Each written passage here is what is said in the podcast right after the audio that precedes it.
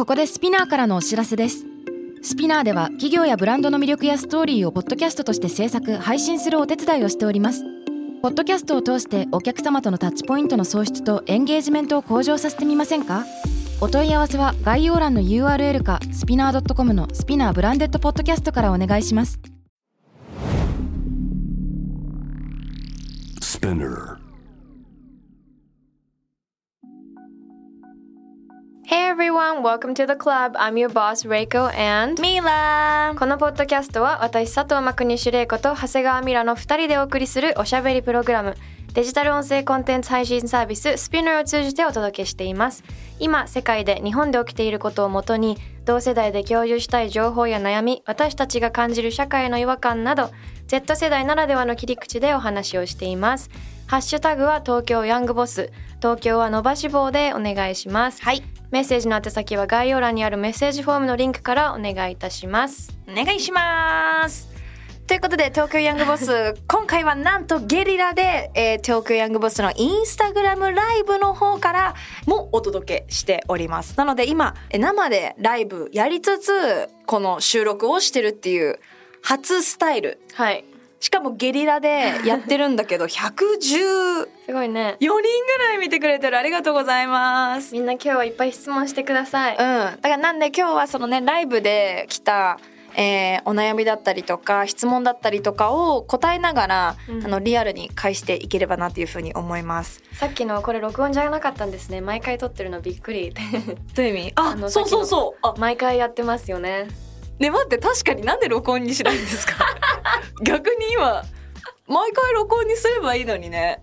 でもなんかレイコがそのなんかカタカナでカタカナでってなんか詰まったりとかよく噛むんで。いやいや可愛いからなんかそういうのがもしかしたら毎回ってことですかね？意図としては番組スタッフ的には。確かに。そう毎回撮ってるんですよこれ、うんそうそう。結構来てるよ。結構来てる。あうんそう。なんかライブ読む質問の前にこうリスナーさんにもお伝えしたいんですけどいつも番組のメッセージフォームの方からあのお悩み募集してるんですがあのレイコボスからの要望でですね、はい。もっと具体的に知りたいわけでね。そうなんかみんなのエピソードをもっと具体的に知りたくってこう結構ジェネラルな大枠でたくさんの,、うん。あの質問とか相談みたいなのをお受けするんですけど、うん。もっと具体的にさうん。なんかこういうことされこういうことがあってこういうことがあってってこ細かい方がうんうん。多分聞いてる方たちもその私たちの話だけじゃないエピソードを聞けるし、そうだよね面白いんじゃないかなと私たちも事細かく答えれるしね。なんかさ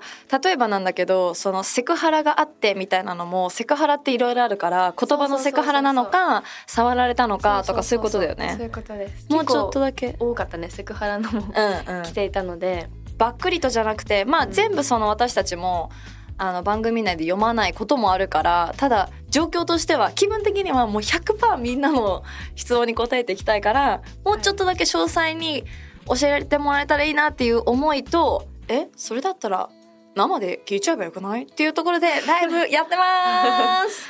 やばいお楽しい質問結構来てたよ。結構来てるね。やばい。すごいよこれ。どういうのからいきましょうか？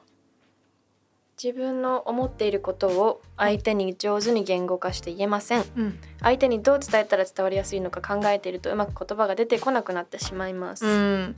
わかる。これなんか何個か前のエピソードでもやったかもしれないけど、うん。自分のその思ってることを言うのってレイコはすごく上手だなっていつも本当？思う。なんか苦労するわよ。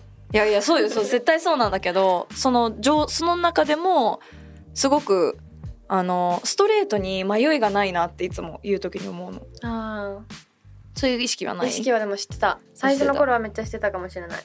経験かもね。回数だねこれは。うん。そうだね、うん。なんかしかもさこれ相手の立場によるよね。なんか先輩なのかうん。後輩なのか、同い年なのか同期なのかそれでむちゃくちゃ言い方変わってくるし、なんか私の場合はその友人関係が結構なんか親友たちかその他かみたいな感じになっちゃってるのね、その他っていう言い方がよくないんだけどその でも結構極論なんかあんまりこう親友たちか知り合いかで分けちゃってるって感じかな、うん。だからなんか例えば玲子とかだともう何でも言えるしどういう言い方で言ってもなんか受け入れてもらえるっていう甘えがある友達かうん。なんかすごく意識をして言い方を考えて伝えなきゃいけない知り合いかってなるとそのし、うん。でも世の中生きてるとさその知り合い側の人とさ、うん。の方が多いからね。そうだからすごい困るんだよね。確だからちょっと前は私もやっぱだったら人と会わないみたいな選択ができたんだけどあなんか今はもうできないから。言いたくなっちゃうからさ。いいやいいんだよ。じゃああのねじゃあ悩みとしては言いたくはなるの、うん。でもなんか言おうと思った時に言えない。あうん。あてかあのこれはさこうちゃん？みたいな。ねななんで私ここだけ？なんで気使ってんだろうみたいなね。そう。もうちょっとストレ、でストレートに言うとなんかちょっときつくしきつくなっちゃうんじゃないかなみたいな、うんうん不安があるんだよね。これはでも質問。うん難しいな。な、ね、難しい。解決法としては何だろまあ、自分がやってることとしてはなんかはい。その日に言わないかな、うあ言ってたねうん、持ち帰って考え直して言うっていうのが一個かなって思ってる、なんか玲子みたいに言葉を使うのが得意な子はその場で言ってもいいと思うけどもともと苦手だったらその場で言うとやっぱ不安になっちゃうからうん。考えて考えて紙に書いてやるのがいいかもしれないね。ちょっと待ってビール飲んでるからさゲップが出そう。やごめんなさい。大丈夫ですかこれ？でもなんか私は結構ね意見を言う上でうん。間違ったこととか理不尽なことは言いたくないけど、うん。ちゃんと自分の意見は我慢したくないというか、うん。伝えたいなって思うからうん。伝え方の本みたいの読んでた、あーいいね。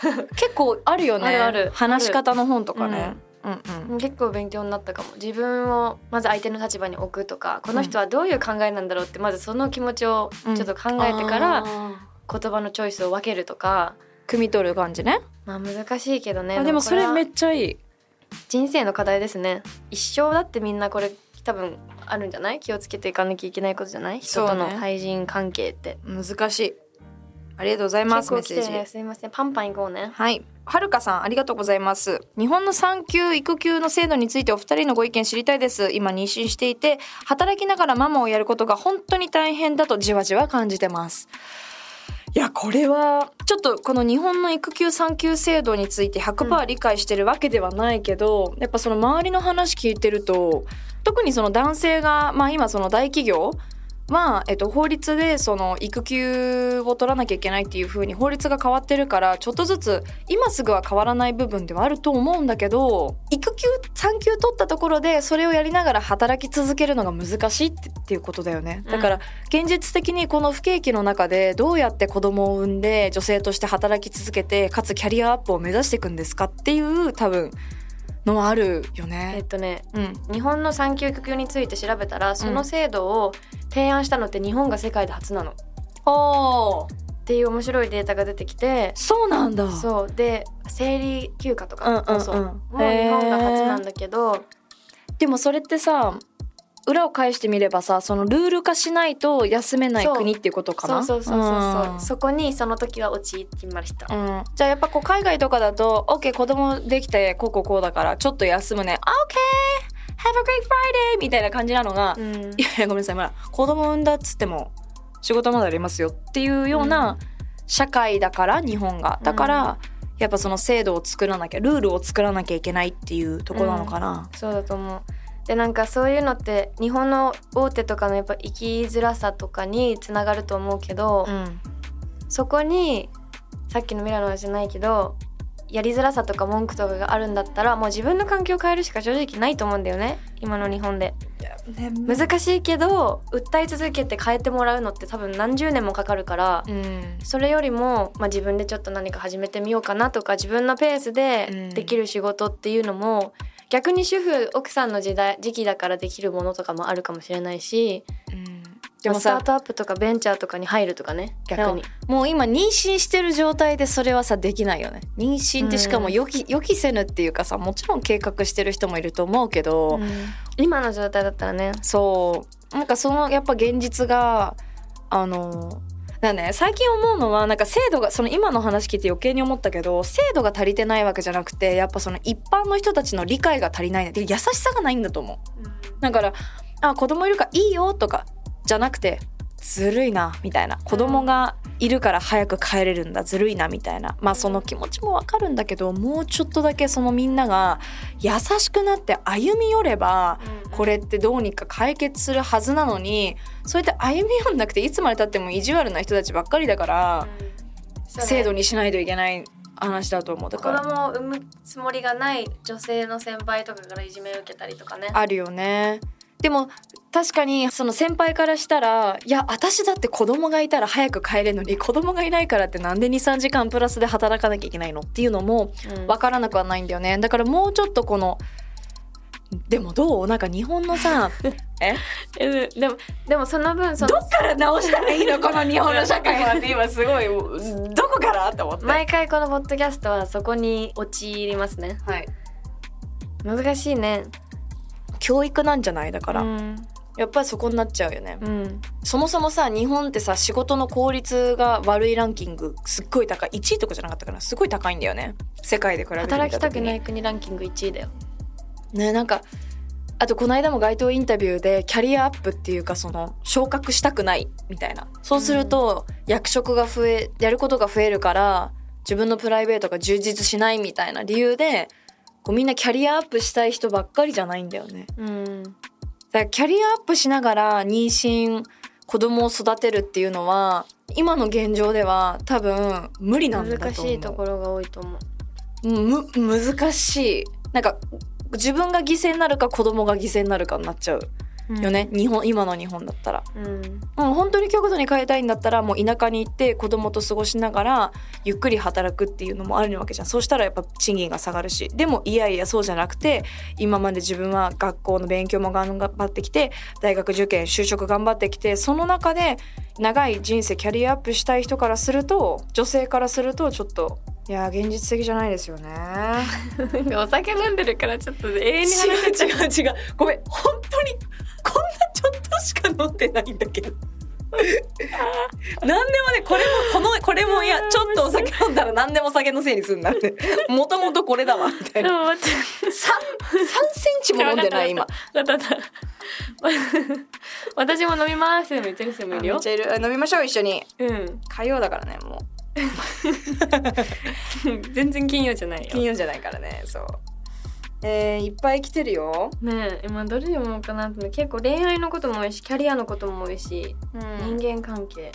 こういうのもいいんじゃない？どうやって仕事プライベートバランス取ってますか、うん。私も飲みます。どうやってプライベートとのバランス？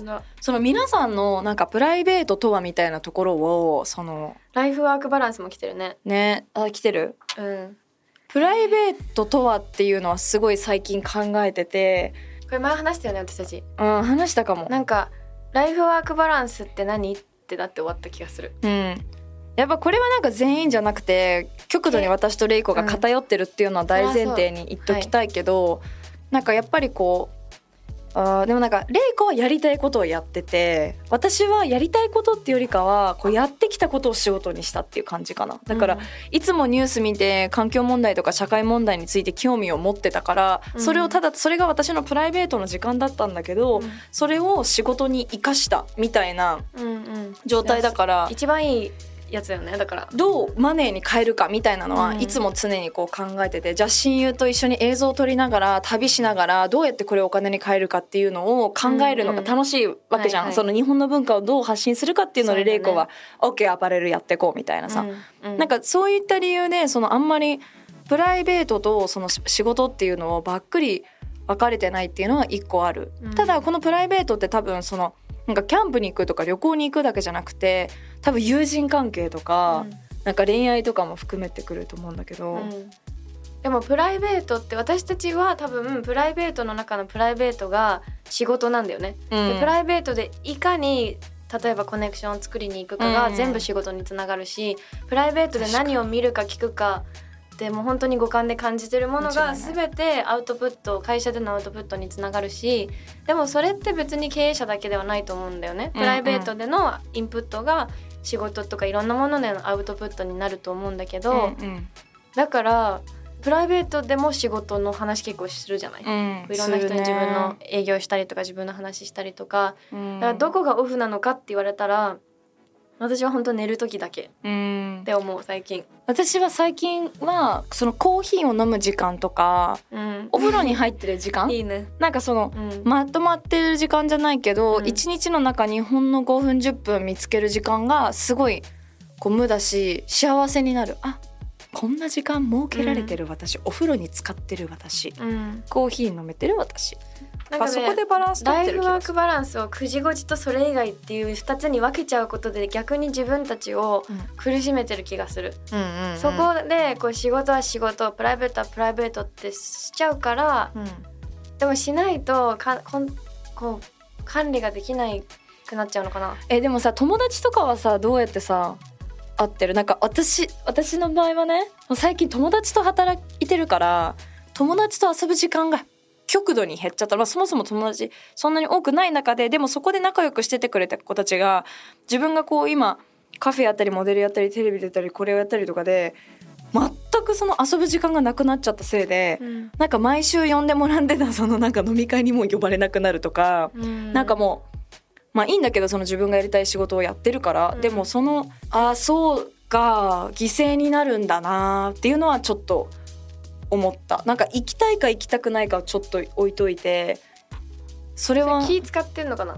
いやだってお前呼んでも来ないじゃんって、まあ、すごい仲いいからね「お前呼んでも来ないじゃん」って「いやいや誘ってよ」みたいな。全然仲だし全然私から誘っ行っていいって言ったらもちろんっていう関係性ではあるんだけど私も行っていいっていう時間もないし、誘われたところで行けないからそうそれがなんかすごいもどかしいよね最近、うん。その忙しさそこまで忙しくしちゃってよかったんだっけみたいな。うん。人間としてっていうのはもなんかその遊ぶの内容にもよるけど私あんまり友達と遊びに行こうみたいなの楽しいって思えなくて。うなんかねそうぶっちゃけそうなんだよね。仕事してたいって思うからまとめて友達とかとご飯行ったりとかなんていうの自分一人でもやってたことを誰かとやったりとか、うん。うまく友達とか一緒にいたいとかさつながってたい友達とかいるじゃん。大事にしたい友達とかは、うん。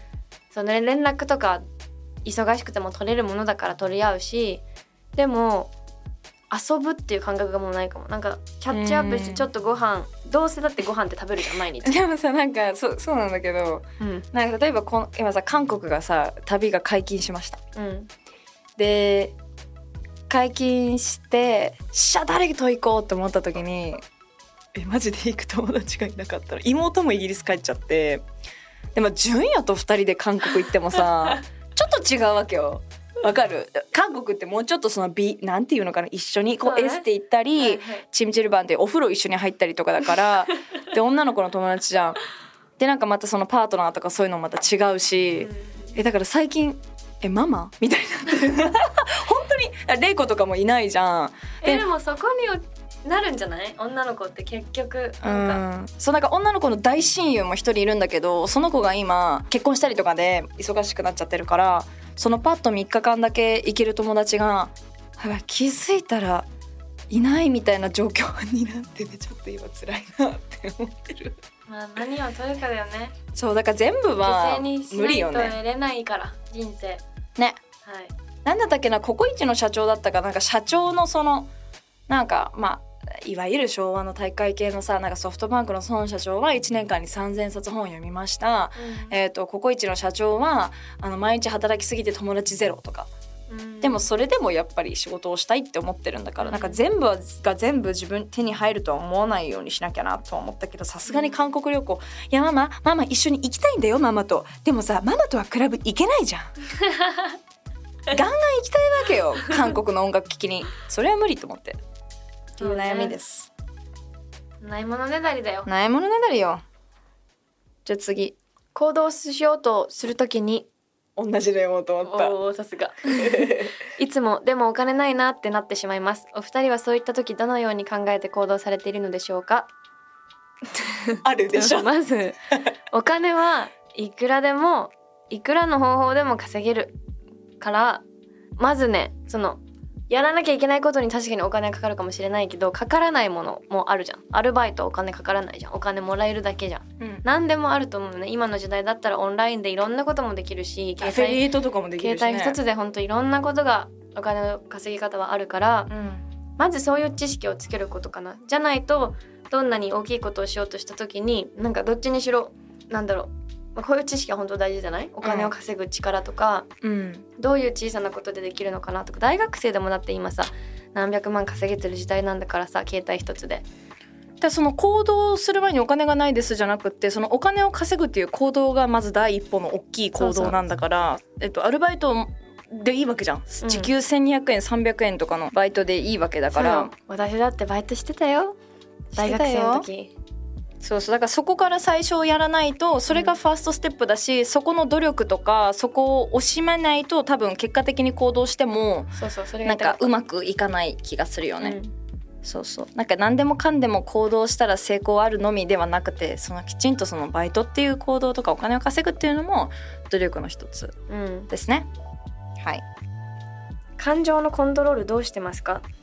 あエピソードもありますよ。以前職場の酔っ払っている後輩に私の恋愛観を否定されて傷ついてな涙が出そうになったけどこらえて帰り道一人で号泣。遠距離の彼氏にテレビ電話で伝えたらまた泣けてきて感情のコントロールができない自分にモヤモヤしていました。えいいんじゃないですか、まあ不安定な時人間誰でもあるよ。うん。それはある。なんかもう何しても泣いちゃうとか何されてもなんかイライラする時あるからうん。それは全然普通とは言わないけどまあ不安定なことは人間だったら誰でもあると思うけどでもある気がする。常にだったら辛いかもねでも。でも私も結構感情のアップダウンあるタイプかも。でなんかこれ見てすごいいいなって思ったのはその遠距離の彼に甘えられるうちはというか甘える相手がいるんだったらいいんじゃないって焦る相手がね。うん思った。なんか別に感情のアップダウンがあることが悪いことではないと思うしちょっと悔しいって思うことは確かに人より多いかもしれないけどなんか同時にそのポジティブな面見てみるのはどうでしょうか？ちゃんと発散できる場所があるっていうのはいいことだと思う、発散できないで話せない人もたくさんいるからこの世の中には。うんうん。でもそれをこうわきまえれたらわきまえられる自分がいるんだったらうん。いいと思う、なんかその外でや同じようなことやっちゃったら、うん。ちょっと社会人としてはどうかなってなっちゃうかもしれないけどそれを彼氏に。旦那さんに話す相手としてうん。感情をぶちまけるのは全然いいと思う。うんいいと思う。私も旦那さんの前でも叫んだりするもん。うんわかる。私でも結構やっぱ感情的になっちゃうタイプではある。その仕事場でも。全然。全然大泣きするし怒るとかってよりかはどっちかっていうとなんかかなあーハッピー！なんか全然激しいと思うけどもうそれはなんかキャラクターとして受け入れてもらえれば なんか取引先の前で泣くとかそういうのはないよそうそうそうそうだでもなんか身内の場でそういう環境心を許はあるかなせる人の相手ではねうん。OK じゃあ最後の質問です。えーお二人の起業家としての精神性をポッドキャストで聞いているといい刺激になります。お二人が起業家として活動されている中で一番大事にされていることは何ですか？一番大事なこと。人の気持ちを考えることです素晴らしい。なんか経営者になって最初は一人だったから自分のために自分が成長するために会社が大きくなるために自分自分だったけど、ビジネス。スもやっぱ恋愛もそうだし友情もそうだけど一人で成り立つものではないからうん。よりクライアント先の相手の人たちだったりとかチームの仲間は私についてきてくれてるわけだからうん。そういう人たちの気持ちを常に考えてこの子こん何不安そうな顔してんのかなとかうん。何が分かんないのかなとか、この人今何考えてんのかなっていそのテーブルの反対側にいる人だとしてもねクライアントとかだとしても、そういう人の気持ちを考えることがすごい大事だなって思っててうんうんすごいねそれはが。ねし始めてからすごい仕事もうまくいき始めたしア。マテラスでやるコラボとかもそうだけど全部その私のパーソナルコネクションでうん本当に人と人の気持ちのつながり合いであの成り立っていたのはそういう人の気持ちに立ってっていうところを大事にしてたなのからなのかなって毎回感じるからそれは結構大事にしてますし会社の子たちにもすごく教える。うん、そうだね。相手の気持ちを考えるってすごくこうあの簡単なようでそう難しいし。余裕がないとできない。そうだね。余裕がないとできないね、うん。間違いなく。だその余裕をまずは作ることが大事だったりするのかもね、みなは私はね起業家としてでしょう？ーん。前を向き続けることとかじゃない？前を向き続けることもそうだね。なんかあとは最近すごいそのさっきの感情の話でいくと意識してんのはなんかやっぱり自分がムードメーカーになるた方がいい。自分がその現場の空気を作れる力がある立場にいるわけだから、うん。例えば会社の社長であってタレントであって。うん。だからもっとこう自分がもっとハッピーにいて、うん。もっといい現場作りをしようっていうのはすごいなんか意識してるかも。やっぱちょっと前は若いからすごいやっぱ自分のこう感情に「あ今日は生理」とかなんか「あ今日はなんかこんなようなことがあった」みたいなあったけど、うん。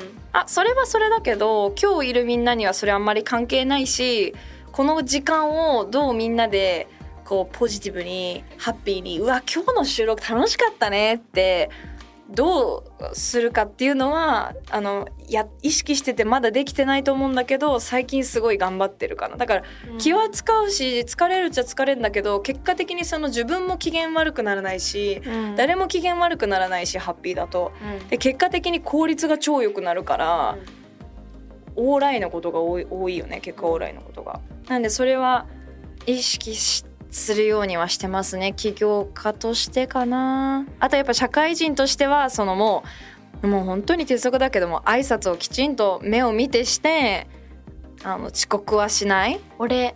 俺もう本当にもういつもあの90度頭下げてる。ありがとうございましたっていうやっぱ見た目もハーフだし舐められがちだからなるべくその別に変な話思ってなくてもいいわけよ。うん。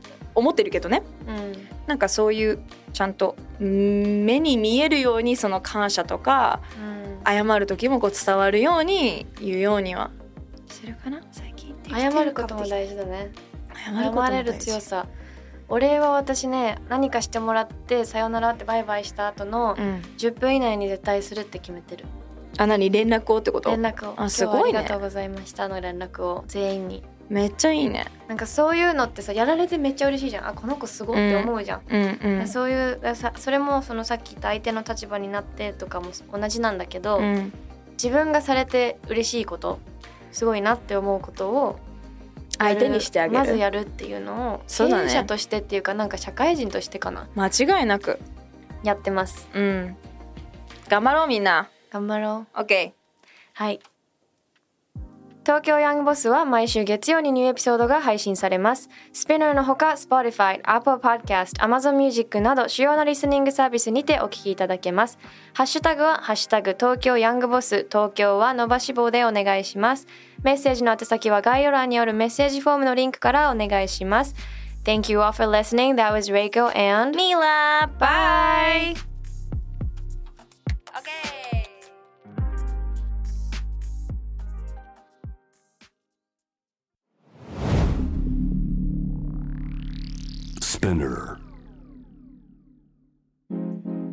世界で今起きていることをおよそ4分でチェックしましょう。ケリーアンです。Quartz Daily Brief ではニューヨークで配信された最新のグローバルニュースをいち早く日本語に翻訳し、平日の朝、声でお届けしています。Quartz Daily Brief 世界のビジネスパーソンに必要な情報をあなたに。Have a nice day! キャリコン編集長通信仕事と人生の話をゆるゆるとパワードバイミモレ。